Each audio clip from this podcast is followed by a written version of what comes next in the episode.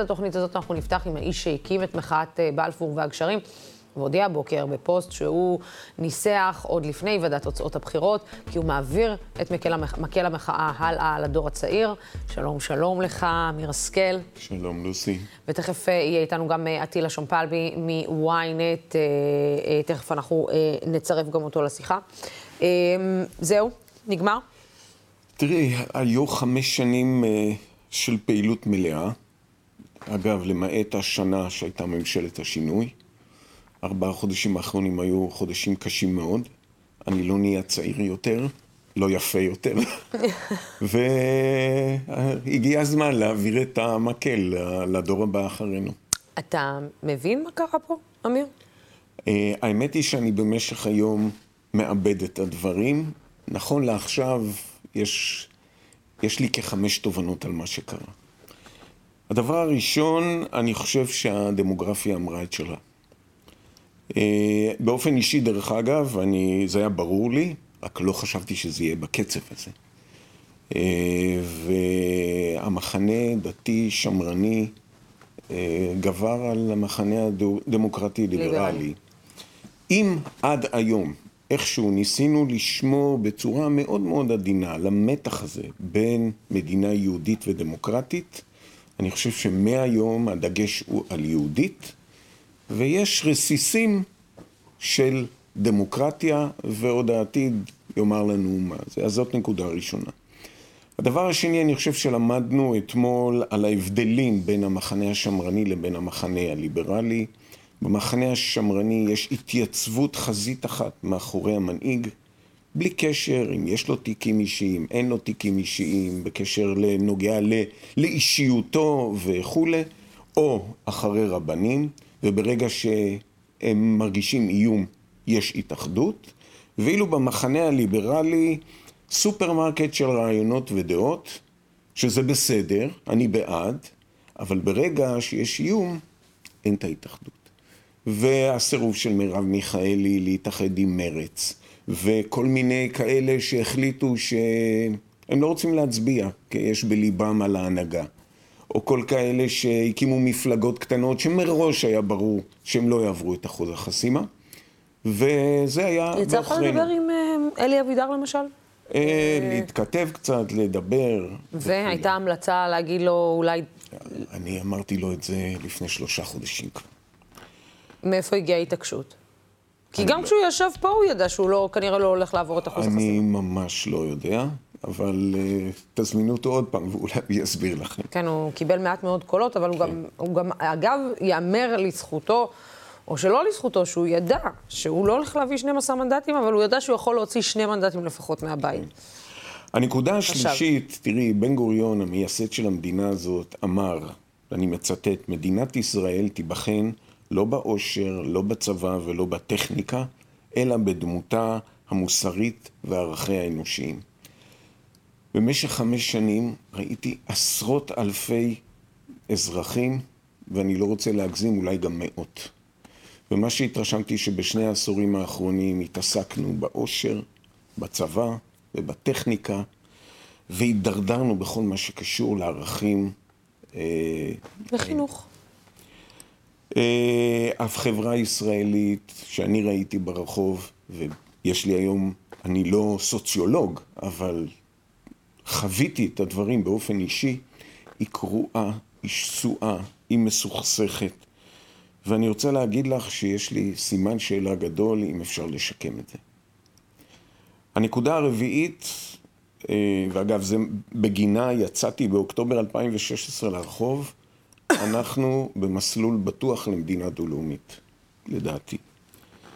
והמדינה, והנקודה האחרונה, תראי, אה, כל הסיפור של הציונות הדתית, בדגש על בן גביר. רוב המצביעים לבן גביר הם חבר'ה צעירים, אה, חבר'ה שמשרתים בצבא, או כאלה שאך לפני רגע גמרו את הצבא. עכשיו, בן גביר הלך על הטיקט של הביטחון, הביטחון האישי, בשתי גזרות. בגזרה אחת... בעיקר בגזרה הערבית. או, אז, אבל בשתי גזרות, כאשר גזר, גזרה אחת היא השטחים ואנחנו, והגזרה השנייה היא הפנ... פנים-ארצית, זה הערבים אה, והתושבים היהודים. כן. עכשיו, הוא חזר באופן קבוע, ואני מפעם לפעם האזנתי על שלוש דרישות. אחד, על שינוי נוהלי ירי, הדבר השני, על אה, לתת חסינות לחיילים ושוטרים, והדבר השלישי זה עונש מוות למחבלים. עכשיו, כשאני רואה את הצעירים האלה, שהם נועים אחריו, לאיש שלא שירת בצבא, לאיש שאין לו שום רקע ביטחוני או משהו מאחריו, למול האופציה שעמדה בפני מחנה ממלכתי, שני רמטכ"לים, אנשים מנוסים, אני לא מצליח להבין את, ה, את הדבר הזה. בואו ננסה רגע, אני אעשה רק, אשים רק אה, נקודה, כן. ואנחנו נחזור להמשך הדיון. כמובן, אני רק רוצה לצרף את אטילה שומפלבי אה, שמצטרף אלינו. שלום, שלום, אטילה. היי לוסי, ערב טוב, שלום. אתה, אתה שומע את הדברים אה, האלה. אני רוצה להתעכב על אחת הנקודות אה, אולי המרכזיות אצל אמיר, שהוא אה, אמר אותן, שזה גם ההבדל בין המחנה הדמוקרטי-ליברלי, שאתה דיברת עליו אה, במשך כל הזמן הזה, למחנה השמרני. אה, ו, אה, וההבדל בין ישראל, שבעצם היא שסועה, אה, והאם אפשר בכלל אה, ללקט את זה. כי כשאתה מסתכל על המספרים, ואני מסתכלת על המספרים, ההבדל בקולות הוא לא עצום, ההבדל בקולות הוא בדיוק חצי-חצי. זאת אומרת שהגענו למצב שמדינת ישראל היא באמת מפוצלת לחלוטין. והשאלה האם אפשר, לא רוצה להשתמש במילה להשתקם, כי כבר מישהו שהשתמש פעם במילה אה, אני אשקם ושילם על זה מחיר, אבל האם אפשר לקום מזה בכלל? אני, לפני שאני אענה לך על השאלה המאוד אה, מאתגרת הזו, האם אפשר להשתקם או לקום מזה, או, לה, או... כי הרי מדובר פה בעבודה עבודה עמוקה, עבודה קשה, כדי להבהיר אידיאולוגיות. אני רוצה רגע לדבר על, על, על נוסחה אחת שחשוב לזכור אותה. הדמוגרפיה מנצחת את, הד, את, את הדמוקרטיה בעצם. אם אנחנו מסתכלים לעומק על התהליכים שקורים בחברה הישראלית, ברמה הדמוגרפית, והזכיר את זה אמיר ככה במשפט, ואנחנו מדברים על זה, לוסי, את ואני כבר, לדעתי, שנתיים, שלוש לפחות בשידורים שלך, אז הדמוגרפיה גדלה במחנה השמרני. כל ההתייחסות שלנו לפוליטיקה, כאילו אנחנו מדברים על שמאל וימין, ההתייחסות הזאת היא, היא פסה קומפוזה, אנחנו נמצאים במאבק על ערכים ולא על ערבים, אנחנו נמצאים במאבק על איך אה, פניה של מדינת ישראל, וזה מה שאני מנסה לזעוק כבר מאז 2017-2018 לא מקשיבים, למרבה הצער, לאט לאט זה מחלחל. כן, אתה, אתה, אתה נמצא, ב, אתה נמצא ב, אתה יודע, במיליה טוב, כי גם אני מנסה לזעוק את זה כבר הרבה שנים, מי כמוך יודע, נכון. וגם, גם, אבל לי, מה הבעיה? להפך, אוהבים לצחוק עלינו, אה, על הזעקות האלה, עתיד. נכון, ומה הבעיה? הבעיה היא שכרגע, כשהמנהיגות הפוליטית לא מתייחסת לזה ככה, שהיא לא מתנפלת על הנושאים האלה, של הערכים והמוסר הדמוקרטיים, מוכרת את זה כ, כ, כ, כמוצר שצריך לקנות אותו בקלפי, אז יש בעיה. כי עדיין הם תקועים על השמאל-ימין הזה, ונתניהו בכישרון רב גם הצליח לדחוק את המחנה הליברלי כל פעם לפינה הזאת של הערבים, והטרור, והאלימות וכדומה. עכשיו, זה, זה, זה דבר אחד שצריך להתייחס אליו, זאת עובדה מוגמרת.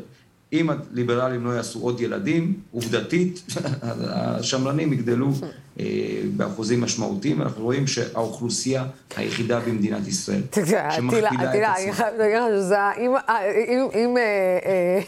שאם זהבה הגדירה את האימא של הגוואלד, שהיא עושה את האימא של הגוואלד, עכשיו זה זעקה ממש ממש גדולה של גוואלד, צאו להביא ילדים.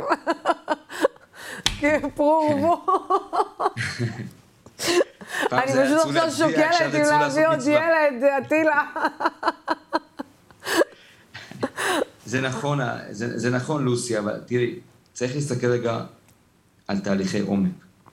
הנתונים הם ברורים. בשלושים השנה הקרובות, האוכלוסייה היחידה שבאופן יחסי מכפילה את עצמה, היא האוכלוסייה החרדית. אוקיי? מכפילה את עצמה תוך 30 שנה. תקשיב, ההישג, תסכים איתי, עטילה, ההישג הוא חסר תקדים. 11 מנדטים, אני כבר לא יודעת אם הוא כבר התיישב על 12 מנדטים, אבל 11 מנדטים זה הישג, 12 מנדטים. 12 מנדטים זה, הישג חסר תקדים של אה, ש"ס אה, מזה שנים שהתקבעה על 8-9 מנדטים, כאילו זה ב... הם לא הצליחו לפרוץ את, התקרה הזאת.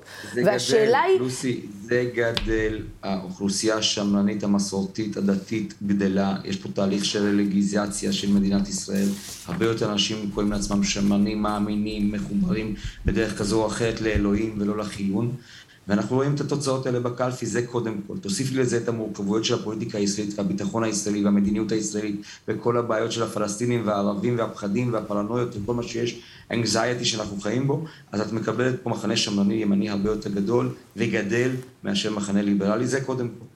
עכשיו לגבי השאלה שלך, האם ניתן לשנות את זה? אני חושב שכן, אפשר לשנות את זה. זה עניין של חינוך, זה עניין של אה, ערכים, עניין של התעקשות על ערכים של מאבק, אבל, ופה נכנס ה, נכנסת התזה הנוספת שלי, הרק לא ביבי, ואמיר לא יסכים איתי, אני בטוח, הרק לא ביבי מיצה את עצמו. אנחנו נמצאים בפיצול לא הזה, בפילוג הדרמטי הזה, משום שאין שיח בין הצדדים. ותראי מה קורה. אני, אני התרעתי, אמרתי. אבל זה לא רק זה, גם אטילה, אתה יודע, אני חושבת שהממשלת השינוי הזאת שהייתה בראשות נפתלי בנט עם שישה מנדטים, זה גם מה שהביא את המכה המכרעת, שגם כל הסיפור הזה של רק לא ביבי לא עובד. זאת אומרת, המחנה השני הסתכל על זה ברמה שאתם עד כדי כך לא רוצים את נתניהו, שאתם מוכנים למנות מישהו כראש ממשלה שזכה אך ורק לשישה מנדטים, שעד לפני שנייה הבטיח שהוא יהיה... אה, בממשלה של נתניהו ולא יישב עם, אה, עם מנסור עבאס או עם אה, אנשים כאלו ואחרים, ובסוף שיחדתם אותו להיות ראש ממשלה. אז אני חושבת שהמכה הזאת הייתה כל כך קשה עבור המחנה השני, שזה פשוט הוציא, שזה פשוט הוציא את כולם להתאחד מאחור. לוסי, הכל טוב ונכון, והכל בסדר, ואפשר לכתוב על זה מלא ספרים ומאמרים, כן. ולהתראיין על זה שעות על גבי שעות ולנהל שיחות אינטלקטואליות. בסופו של דבר, כששני מחנות לא מדברים ביניהם, כאשר באמצע, במקום שביל יש חומה, אל לנו לצפות לשיתוף פעולה מן הצד השני. ביום שבו המחנה הליברלי מחפש את עצמו עם הפרצוף באדמה. וזה מה שקורה כרגע, לוסי. ואת תסתכלי מה קורה מסביב, תסתכלי איך אנשים שנמצאים במחנה הליברלי, שלא הסכימו לשמוע, היו מגדפים אותי ברשתות וגם אצלך. כל פעם שאמרתי, חבר'ה, די עם הרק לא ביבי הזה, תתחילו לדבר על אחדות, צריך להוביל את הציבור הישראלי פסיכולוגית לאחדות של נתניהו, גנץ ולפיד ביחד. הם לא הסכימו לשמוע, לא גנץ ולא לפיד, ולא הקהל, ולא אמיר השכל ולא חבריו. הם הלכו לגשרים.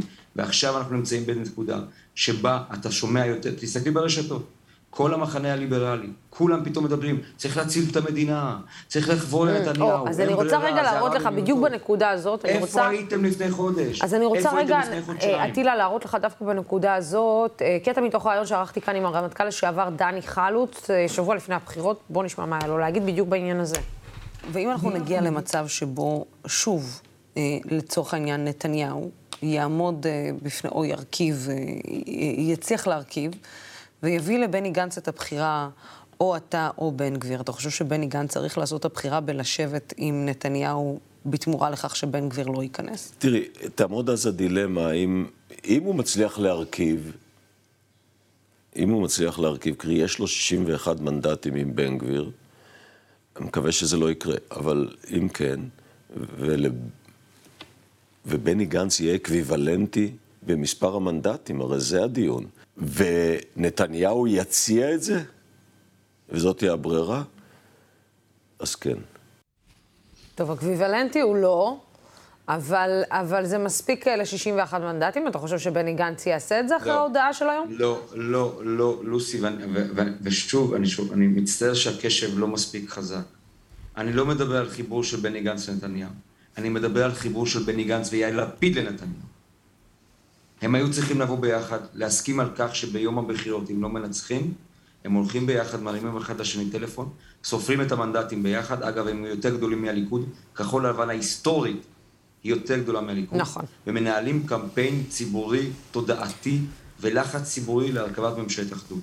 אבל בגלל הנתק המוחלט, חוסר היכולת להתנהל בצורה כזאת, הנתק המוחלט גם בגלל, בין גנץ לבין לפיד, היום את רואה כבר את את גנץ תוקף את לפיד בצורה חריפה ביותר. קרב הסכינים הארוכות יצא לדרך, מלח... ליל הסכינים הארוכות יצא לדרך אחרי הצהריים, ואני כן. עוד מעט אתן לך גם כותרת, אם תרצי ויהיה לנו זמן, אני אספר לך מה קרה מאחורי הקלעים, את לא תאמיני עד כמה לפיד יכול להיות מקיאוולי, ולכן אני מסתכל פה כרגע על הנתונים, ומה שקרה, שקרה בארצות הברית עם טראמפ והדמוקרטים קורה עכשיו במדינת ישראל. אין קשב, במקום מסלול של שיתוף פעולה, יש חומה בין שני המחנות, שאף אחד במחנה הליברלי, אף אחד, לא יקום מחר בבוקר ויבכה ויתבכיין ויהיה פה בכי ונהי על מה שקורה עם בן גביר ועם החרדים. אתם ניתקתם קשר עם נתניהו, אתם סימנתם את נתניהו כבעיה המרכזית, אתם שכחתם שהמחנה הליברלי יש לו תפקיד אחד בלבד במדינת ישראל, להגן על הדמוקרטיה. ועכשיו כשאתם סימנתם את נתניהו כמטרה שצריך להדיח אותו, אל תתפלאו שאחרי חמש מערכות בחירות אף אחד לא יספור אתכם, אף אחד לא יצא לדבר איתכם. בהצלחה כן. בקרב. אני רוצה להתייחס למה שאטילה אמר. אה, את זוכרת אה, אוקטובר 2017, נאום חמוצים בכנסת? בטח. את זוכרת את התמונה שהוא נשאל על החמוצים? אתמול הוא אמר, אני מצטט, אנחנו נדאג להורדת הלהבות בשיח הציבורי. פירומן שמבקש לכבות את הדלקה שהוא עצמו מצית אותה. זה ב-DNA של האיש לפצל ולשסע אותנו, והוא לא יכול להיות המרפא הלאומי, צר לי. אתה לא... כל אחד אחר מהליכוד, ואני מעולם לא הצבעתי לליכוד, ואין איזה... זה, אבל כל אחד אחר. איתו אפשר לנהל איזשהו תהליך ריפוי. אבל אתה לא חושב אה, בסופו של דבר שמה שאטילה אומר, שבאמת העניין הזה, ואני גם שאלתי את זה, את, אה, אגב, את, אה, את, את יאיר לפיד, בפעם האחרונה שראיינתי אותו, זה היה בכנס של דמוקרט TV, שאלתי אותו, האם אם זה הטיקט ללכת על בן גביר וההפחדה של בן גביר ונתניהו ונתניהו, האם אין דברים אחרים במדינה שצריך לשים עליהם את הדגש? ואומנם נת, לפיד ניהל קמפיין פוזיטיבי, אבל בסוף, בסוף, בסוף כל מה ששמענו זה רק לא נתניהו. ובסוף... לא, אבל זה לא רק לא נתניהו, זה השיטה. נכון, זה השיטה אבל, שהוא יצר אבל, פה. נכון, אבל בסוף המצביעים... זה לא אה, נתניהו X, Y או Z. נכון, אמיר, אני מסכימה איתך, אבל, אבל, אבל אה, בסוף מה שהמצביעים שמעו, זה רק לא נתניהו. זה רק לא המנהיג שאותו זה, זה הם לא, בחרו. זה היו אנשים לא שכיוונו לא את זה, כולל בתקשורת, שזה, שזה בא לידי ביטוי ב... כן נתניהו, לא נתניהו. זה היה דרך בשביל להוזיל את הדרך שלנו. אבל הבעיה היא, זה הייתה השיטה. והאיש הזה, הוא לא יכול להיות המרפא הלאומי עכשיו. הוא לא יכול להיות המרפא הלאומי. עכשיו, דרך אגב, כן. באיזשהו מקום, זה גם סותר את מה שאטילה אמר ומה שאני אמרתי, שזה בסוף התוצאה של הדמוגרפיה. ומה נעשה, אבל המחנה השמרני מתרבה יותר, כך שזה, זה, מה שאמר אטילה זה יכול להיות איזה משהו זמני, אבל זה לא יכול משהו, אה, להיות משהו קבוע. אטילה? אני מצטער, אבל uh, ההתאהבות הזאת ב"רק לא ביבי", uh, קריאת קרב שהפכה לדרך חיים ולאידיאולוגיה לאורך כל כך הרבה זמן, וגם כשהמציאות כבר התחילה לטפוח על, בפני המחנה הליברלי, אף אחד שם לא התעורר. אני ניהלתי שיחות רבות עם כל מי שאפשר בעניין הזה, ואני שמעתי כל הזמן רק לא ולא ולא, ולא נכשיר אותו ולא נשיץ אותו. אני אגיד לכם משהו על זה, אמיר. אתם לא צריכים להכשיר אותו, משום שהציבור מכשיר אותו, בית המשפט 11 שופטים הכשירו אותו פה בממשלת האחדות עם גנץ, נתנו לו לכהן כראש ממשלה. ואתם איבדתם קשר של המציאות. המחנה הליברלי בכנסת תפקידו רק אחד, לוודא שמערכת המשפט הישראלית נשמרת, שהדמוקרטיה הישראלית נשמרת, שבית המשפט העליון מוגן ומבוצר. ואתם הפקרתם את הזירה הזאת על מזבח הרק לא ביבי, ההפגנות על הגשרים, ההתאהבות בכיכר בלפור ומה שזה אבל, לא יהיה. אבל, אבל אטילה, בואו גם לא נזלזל. פעם שנייה זה לא, עובד, אבל אבל אני חייבת רגע... פעם חמישית.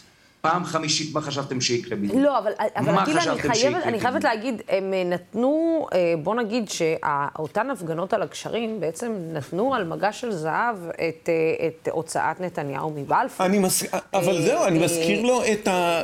גנץ הלך איתו, נכון? ומה שקרה בסוף זה שבני גנץ, תקופת קורונה, החליט שהוא הולך על ממשלת אחדות, החליט שהוא מאמין לנתניהו. גנץ הלך איתו, כן, והוא עונה גם אותו. מאמין לנתניהו, והוא... כמו שאמיר נכון, אומר כאן, הוא עונה גם אותו.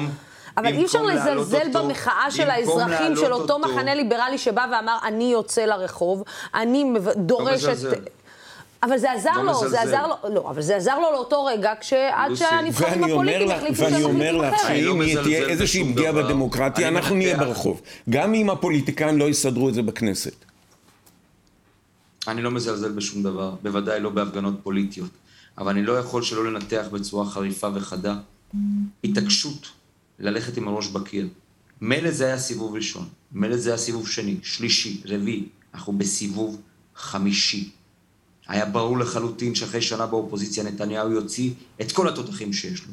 וכשאנחנו הסתכלנו וראינו, ואתם הסתכלתם וראיתם, כולם, כל המדינה הסתכלה, איך יאיר לפיד ניהל את הגוש שלו בצורה חובבנית, ואיך לא דיבר עם גנץ ולא דיבר עם מרב מיכאלי, ובסוף בנקודה האחרונה הוא כבר אמר לנחום ברנע ביום שישי, שהוא אפילו, אה, בעצם אין למפלגת העבודה שום זכות קיום, ועכשיו כולם מושכים בכתפיים ואומרים, אה, סליחה, אנחנו רצינו שהם יתאחדו, מה פתאום הם לא יתאחדו? אז אתה מדבר על משהו אחר לחלוטין. המקיאווליזם הזה, של לבלוע את כל הגוש, אתם לא ראיתם את כל הדברים האלה? מה חשבתם בדיוק שיקרה? רגע, מה, מה בעצם קרה ברגעים האחרונים? מה חשבתם שיהיה אם יהיה פה תיקו 60-60? מה חשבתם אם יהיה לנתניהו 61? אה, מה קרה בדקות לא האחרונות, אה, אגב, אטילה? אף אחד לא הכין את הקרקע למציאות הזאת ברמה הפוליטית. תסתכלו במראה ותגידו לעצמכם, כל הכבוד, המחנה הדמוקרטי יורד למדרון אחרון, הולך להסתכל מבחוץ על איך משנים את שיטת השיטה הדמוקרטית במדינת ישראל, מחיאות כן. כפיים על זה שהקמתם חומה, בדרך דמוקרטית. ואתם צודקים. אז אנחנו עוד אשמים. לא, ביבי, כל הכבוד. ניצחתם את ביבי. עטילה, אה, לא. אה, אה, אגב, מה הסיפור עם יאיר לפיד והשיטה המקיאבלית שלו? טוב, אני רוצה לספר לך סיפור. בסוף ספטמבר פרסמתי לראשונה על הפרנויה שאוחזת בראשי גוש השינוי, מרב מיכאלי, בני גנץ, משהו קרה שם. פתאום הם גילו שלפיד לא מדבר איתם, לא מתאם איתם, לא מנהל איתם שום מטה משותף. בעצם הם גילו שאחרי שהניסוי הזה של לחבר בין מרץ לעבודה נכשל, בעצם לפיד ניתק מגע. ואחר כך פרסמתי גם תזה שדיברה על כך שבעצם לפיד מבין שהוא לא יכול לנצח את הבחירות האלה והוא רוצה להיות המפלגה הגדולה משתי סיבות כדי ללכת א', ראש בראש עם נתניהו, להגיע אולי לסוג של תיקו, וגם חושב כבר על להיות המפלגה הגדולה באופוזיציה. וגם היום, יאיר לפיד, אם אנחנו מסתכלים, מדבר על זה שהממשלה שנתניהו יקים עם בן גביר וסמוטריץ', כנראה לא תוכל להחזיק מעמד יותר מחצי שנה. זאת הנחת העבודה היום של ראש הממשלה לפיד. מאיפה הנחת העבודה? ו... אני רוצה לחזור ולדבר על, על המצב של מפלגת העבודה ומרץ כרגע, סביב אחוז החסימה. במשך כל הקמפיין שמענו, וגם אני שמעתי את יאיר לפיד בריאיון אחד על אחד, אומר, אנחנו לא רואים בשום סקר ששתי המפלגות האלה אה, לא עוברות את אחוז החסימה. עכשיו בפועל, בשקט בשקט, בתחכום רב, לפיד שתה מנדטים. עכשיו, אני לא, אני לא בא לשחרר את מרב מיכאלי מהאחריות למה שהיא עשתה, אבל היא הייתה בטוחה שלפיד לא ישתה מנדטים, ולפיד כנראה כן שתה מנדטים, וזה מתחבר שוב למחשבה. לפיד הסתכל על עצמו, הוא רצה לייצר לעצמו לגיטימציה באמצעות הפיכתו למפלגה אולי בסדר גודל של הליכוד, הוא פינטז על המספרים האלה, כמובן שזה לא יסתייע, אבל עכשיו הוא הולך לאופוזיציה והוא מסתכל על עצמו כראש הגוש, הוא אומר באופוזיציה אני אגדיל את עצמי עוד ועוד ועוד. לנחום ברנע ביום שישי הוא אומר למפלגת העבודה אין זכות קיום, למחרת רם שפע אומר לי, לפיד מנסה לחסל את מפלגת העבודה. כשאת מסתכלת על כל התמונה הזאת, על כל מה שאנחנו רואים, מצד אחד לפיד אומר עבודה ומרץ עוברות את אחוז החסימה, ומצד שני, בשקט בשקט, עם טלפניות ומסרים מחודדים כאלה ואחרים, הוא מעביר מסר שאומר, חבר'ה, תצביעו למפלגה הגדולה. וכך הגענו בתוך הסיטואציה הזאת. מה אתה אומר, שבעצם יאיר לפיד עשה... יאיר לפיד עשה נתניהו? כאילו, ניסה ללמוד מנתניהו את השיטות, רק שהצליח לו פחות? נתניהו עשה בדיוק ההפך מלפיד. נתניהו הלך על הגוש, הוא ראה את בן גביר גדל לממדים של 14 מנדטים, הוא ראה את ש"ס גדלה, הוא לא נגע בהם. הוא לא נגע בהם, הוא נתן להם לגדול כי הוא ידע שהגוש יותר חשוב מהמפלגה.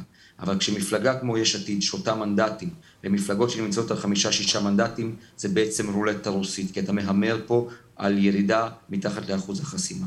הדבר הזה לא שאגב, נוהל. שאגב, יש, לזכור, יש להזכיר בהיסטוריה שמי שהצביע על העלאת אחוז החסימה זה הוא ואביגדור ליברמן.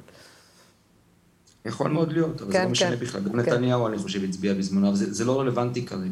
אני מדבר כרגע על המציאות שבה בתוך גוש השינוי, במקום ללכת ביחד, במקום לנהל את האירוע הזה, הייתה מלחמה שקטה, אכזרית אפילו, נבונה אולי מבחינת לפיד ללונגרן, אבל כרגע אני חושב שאנחנו רואים פה בעצם את ההתרצקות של המחנה הזה משתי סיבות. כן. בגלל הניהול הזה, המקיאווליזם הזה. ואני רוצה להגיד לך עוד משהו... אה, ומצד שני, ומצד שני עוד משפט אחד, לוסי, ברשותך, שאמרתי קודם.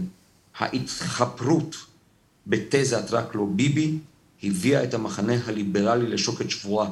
אין עם מי לדבר, ו... אין על מה לדבר, אף אחד לא מוכן להקשיב. ומצד שני, עטילה, אני רוצה... אחרי אמסלם שהבטיח להכניס את השמאל לתוך תאי שירותים, אל תצפו, מחנה ליברלי יקר, שמישהו מעבר לכביש ידבר ויושיט אה, לכם יד. אני רק רוצה גם, אני רק רוצה גם אה, להגיד, עטילה, אה, ולהוסיף לכל, ה, לכל העניין הזה, שבסופו של דבר גם יש שני הבדלים מאוד מאוד ברורים בין המחנות. מחנה אחד הולך אחרי המנהיג שלו, לא משנה מה. הולך עיוור עם כתבי אישום, עם מה שזה לא יהיה. הוא הסלע, בדיוק, הוא הבטון היצוקה מאחורי בנימין נתניהו, לא משנה מה, אין אפילו לא סדק אחד. ומחנה המרכז-שמאל מוכיח בכל פעם מחדש שהוא לא יודע לעמוד ולהתאחד ולצופף שורות. אגב, מי שדיברה על ציפוף שורות אה, במפלגת העבודה, זאת הייתה אותה מרב מיכאלי, שלא הצליחה ולא רצתה לצופף שורות על, בשביל הגוש, בשביל שהדבר הזה אה, אולי אה, תתקבל, אה, תתקבל החלטה אחרת, אני אגיד לך מה אומרים עכשיו אנשיה של מרב מיכאלי, למה היא לא צופפה שורות. היא אמרה, היא הייתה בטוחה, או חשבה לפחות, שלפיד, גם אם האירוע הזה לא יקרה, הוא לא יפגע בה. אבל אני אמרתי לך מה קרה פה בדיוק מאחורי הקלעים. היה פה תהליך כן. שכשאני דיברתי עליו, אנשים לא האמינו לי. אמרתי, אין מצב שיאיר רוצה ללכת לאופוזיציה. וכשכתבתי את זה, קיבלתי טלפונים, אמרו לי, מה אתה משוגע? זה לא הגיוני. מה פתאום שהוא ילך לאופוזיציה? ואמרתי להם, חבר'ה, יכול מאוד להיות שלפיד רואה נתונים שאתם לא רואים, ולפיד רוצה להיות המפלגה הגדולה, כדי שגם אם נתניהו מרכיב ממשלה, כי הוא ידע את הנתונים הדמוגרפיים, הוא ידע את מערכת השינוע וההנאה של, של נתניהו והשותפים שלו, הוא אמר לעצמו, לפחות אם אני הולך לאופוזיציה, אני הולך גדול, בסדר גודל כמה שיותר קרוב לליכוד, כדי שתהיה לי לגיטימציה להתמודד על ראשות הממשלה, מתי שהממשלה הזאת תיפול. כן, וזאת הנחת העבודה של יאיר לפיד, ראש הממשלה כרגע, שהממשלה הזאת תורכב על ידי נתניהו, אבל ככל הנראה לא תחזיק מעמד, ולפי הנחת העבודה הזו, כבר התכנסה התייעצות אסטרטגית. כן, ותוך כדי, אנחנו, תוך כדי שאנחנו מדברים אה, פה, יוצאים הציוצים על uh, התיאום עם הריצה של uh, שקד uh, עד הסוף, uh, uh, כדי uh, בעצם uh, להציל את הליכוד. שום הכחשות, חבר הכנסת uh, יואב קיש מודה uh, בתיאום עם uh, שקד, ואז הליכוד בעצם יוצא לעוצר uh, רעיונות uh, גורף כרגע. אה, בוא נגיד אה, שכן. אגב, גם, זה... גם בזה אני חייב להגיד לך שביום שפרסמתי, או למחרת היום שפרסמתי שהיא צפויה לפרוש, ממש במילים כאלה, הערכה זהירה, היא הולכת לפרוש, למחרת היא כינסה מסיבת העיתונאים כדי להודיע שמה פתאום היא לא פורשת, וזה היה, כשפרסמתי את זה, זה היה מדויק, זה היה מידע בטון מבפנים, ואיילת שקד, בגלל הדיל עם הליכוד, כינסה מסיבת עיתונאים והודיעה שהיא רצה, אבל היא התכוונה לפרוש. מי שבלם אותה זה הליכוד. אני חושבת שזאת הייתה אחת ההשפלות, אני חושבת שגם אם נעשה דיל כזה, זאת אחת ההשפלות הגדולות ביותר שאפשר לעשות לפוליטיקאית בהיסטוריה, בטח לפוליטיקאית בסדר גודל של איילת שקד, אבל זה סיפור אחר. עטילה, תודה רבה לך אה, על זה. משפט אה, שלך, אמיר. כן, אני חושב שאתמול אנחנו עלינו על נתיב חדש. נתיב שמרני, דתי, עם ניחוח גזעני, משיחי. אה, מאזן הכוחות השתנה. המחנה הדמוקרטי הפך להיות היום מיעוט, והוא צריך ללמוד לעבוד כמיעוט ולעמוד על הזכויות שלו במציאות של חברה קרועה ושסועה שמאבדת לאט לאט את ערכיה, לצערי הגדול.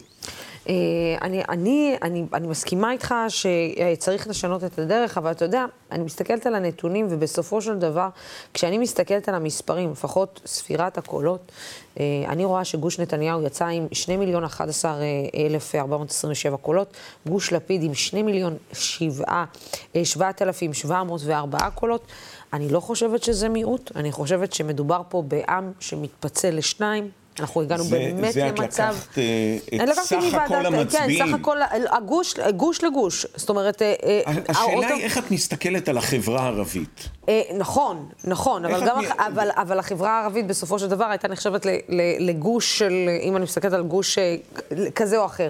ובכל זאת, אני חושבת שהעם עדיין מפוצל פה לשני חלקים. אה, וכן, יש גם את אלו, ובואו לא נשכח את כל הקולות שנשרפו, וכל אלו שלא עברו את אה, נכון. אחוז החסימה. נכון. אני חושבת שבסופו של דבר אנחנו אה, נמצאים פה עדיין בסוג של תיקו, רק שבדמוקרטיה, כמו שבדמוקרטיה, תמיד הקול שנותן את הרוב הוא זה שקובע. ואנחנו כאן. אמיר השכל, תודה רבה לך. תודה. על השיחה הזאת.